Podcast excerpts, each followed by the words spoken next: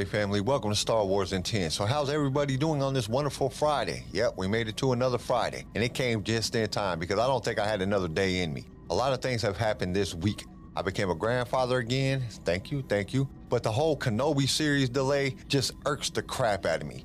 I know I'm supposed to be happy. We are getting two episodes on the 27th. But what bothers me is how a multi billion dollar company like Disney would change the date so close to the original release date. Ah, it just makes my skin crawl. How could they get our hopes up like that and then say, nope, we're pushing it back? I know I'm probably overreacting. It's just two days, but a lot can happen in two days. Anyway, we got a story to get to. And how do we do that? By dropping the intro. What will you have? You are now tuned in to a Star Wars show, so just sit back and ready to flow. Clear your mind of what you know, and let the force be the course of where we go. As we take this journey far, far away, now let's hear what Darth Vader has to say. We would be honored if you would join us. An instant later, he felt the sole of the Iktotchi's boots strike him hard in the chest, sending him tumbling backward over the banister to the marble floor four meters below. He hit the ground hard enough to knock the breath from his body, leaving him gasping for air. The impact jarred his lightsaber from his grip, sending it skittering across the floor. An instant later, his prone form was enveloped by the webbing from the tangle guns, pinning him to the ground. Blind and immobilized, Darth Bane's fury saved him. Years of training allowed him to focus all his pain and rage in one single instant, drawing on it so he could unleash the full power of the dark side. Once again, he felt the Iktotchi's barrier opposing his efforts, but this time he tore through it like it wasn't even there. For a moment, it was as if the world around him was frozen in place. Though his eyes were still suffering the effects of the flash grenade, the force rushing through his body gave him an otherworldly awareness of his surroundings. The scene was burned into his brain in exquisite detail. The soldiers were scattered about the foyer, scrambling to take up new positions in preparation for the next stage of the battle. They were well trained, but he could still sense their fear. They knew the fight was far from over. The Iktotchi had leapt over the railing in pursuit of him. She hung poised in the air above him, her twin blades held out to either side as she braced for landing.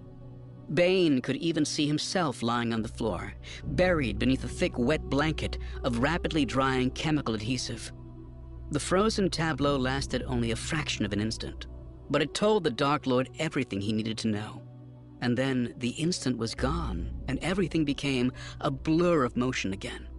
The Iktotchi landed just as Bane unleashed a wave of crackling electricity that burned away the webbing of the tangle guns.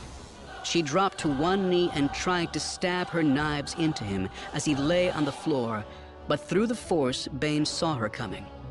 He managed to roll aside, escaping with only a long, deep cut along one of his forearms as he scrambled back to his feet. In response to his call, his lightsaber flew up from the floor and into his waiting hand but the Iktotchi was already retreating. Now that he was no longer helpless, she was eager to fall back and let others step in. Several more flash grenades exploded around him, but Bane was unaffected. He was no longer relying on his physical sight to guide him. Fresh streams of webbing arced across the room toward him, but this time he incinerated them while they were still in the air. Half a dozen concussion grenades tossed in from every side clattered on the floor at his feet. As they exploded, Bane simply enveloped himself in the Force, creating a protective cocoon that absorbed the impact and left him standing completely unharmed.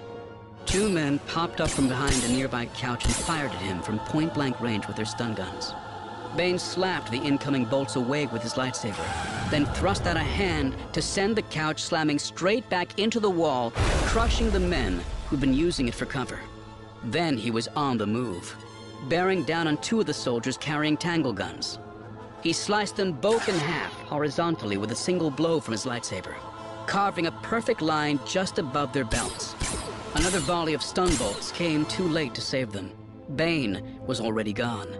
A single flip, and he was back on the balcony again, face to face with the Iktotchi. We love bringing you more Star Wars, and it is because of our partners that we can do this week after week. So we invite you to be one of those partners. For as little as a dollar a month, you can help us keep this going. Your support will give us the ability to create future episodes, as well as provide you with the best sounding show on your playlist. All you have to do is go to the show notes and click that listener support link. Now let's get back to the show. You can't escape, he told her. I wasn't trying to. She hissed back at him, lunging forward with her knives. She was quicker than Ben expected, coming in low and fast. He didn't have time to simply chop her down. Instead, he had to spin out of the way. He tried to take one of her arms with his lightsaber on a counter thrust as she slipped past. But the Iktotchi anticipated his move and managed to contort her body so that his blade caught nothing but air. They'd switched positions from their first engagement. She was now the one standing with her back to the balcony railing. Bane thrust out with the force, the impact sending her hurtling backward over the railing as her kick had done to him less than a minute earlier. Somehow the Iktotchi managed to turn in the air so that she landed on her feet. Because of this, she was able to spring to safety when Bane sent a blast of lightning hurtling down toward her, instead of her charred corpse. It left only a smoking circle on the floor. Soldiers were firing their stun guns at him again from the stairwell. Bane didn't even bother to strike back at them. He simply dodged their attack by vaulting over the railing and dropping back down to the floor below. The soldiers were nothing to him. It was the Iktotchi he was interested in now. She was the only opponent who posed any real threat. Eliminate her, and he could deal with the soldiers at his leisure. He landed on the floor in a crouch, absorbing the impact, and then everything went black. The huntress couldn't say how long it had been since she'd carved her Senflax-coated blade through the flesh of the Sith Lord's forearm. But the neurotoxin had to take effect soon. Jedder was dead, crushed against the wall by a piece of flying furniture. At least five other soldiers were already down, too. The Sith Lord was focusing his efforts on her. The Iktotchi knew she couldn't beat him. He was too strong. The tricks she had used against the Jedi had slowed him down at first but now they had no effect at all. The Senflax was her only hope of surviving. She saw the Sith leaping down from the balcony, coming after her. He hit the floor, turned toward her, and collapsed. The big man lay on his side, eyes open and seeming to stare right at her. The pupils were bloodshot from the chemicals in the flash grenades. The huntress waited until he blinked. Then, seeing no other signs of movement, she held up her hand and shouted, Cease fire! Cease fire! She thought briefly that his paralysis might be a trick, then discarded the notion. The Sith didn't need subterfuge to win the battle. It was obvious he had them overmatched. The only explanation was that Serra's drug had finally worked its magic. According to the instructions she had been given, they had four hours before they needed to administer the next dose. With Jedder dead, the hired soldiers were staring at her, waiting for their next orders. The huntress closed her eyes and reached out with her mind, seeking guidance. Someone else was coming. The blonde woman from the camp on Ambria. You three, go bring the airspeeders around to the front of the house, the huntress barked. The rest of you gather up the bodies. Don't leave anything behind that could link this to the princess. The survivors hustled to follow her commands. She didn't bother to tell them to hurry. They were already moving as fast as they could, eager to get away from this place where so many of their comrades in arms had fallen.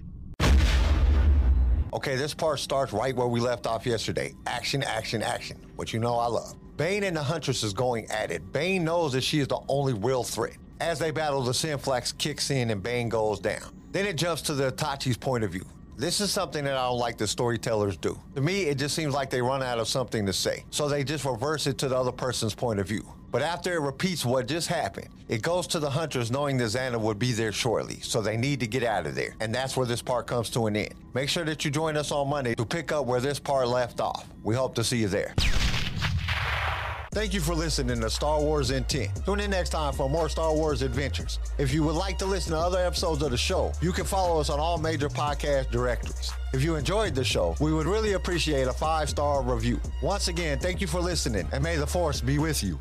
Star Wars in 10 was created by Kenai Shit and is distributed by Swaacast Network. This show was produced by Pigfield Media, sound designed by Theodore Thompson, research by Leslie Schneider. I am your host, Kyle, and we will see you next time in a galaxy far, far away.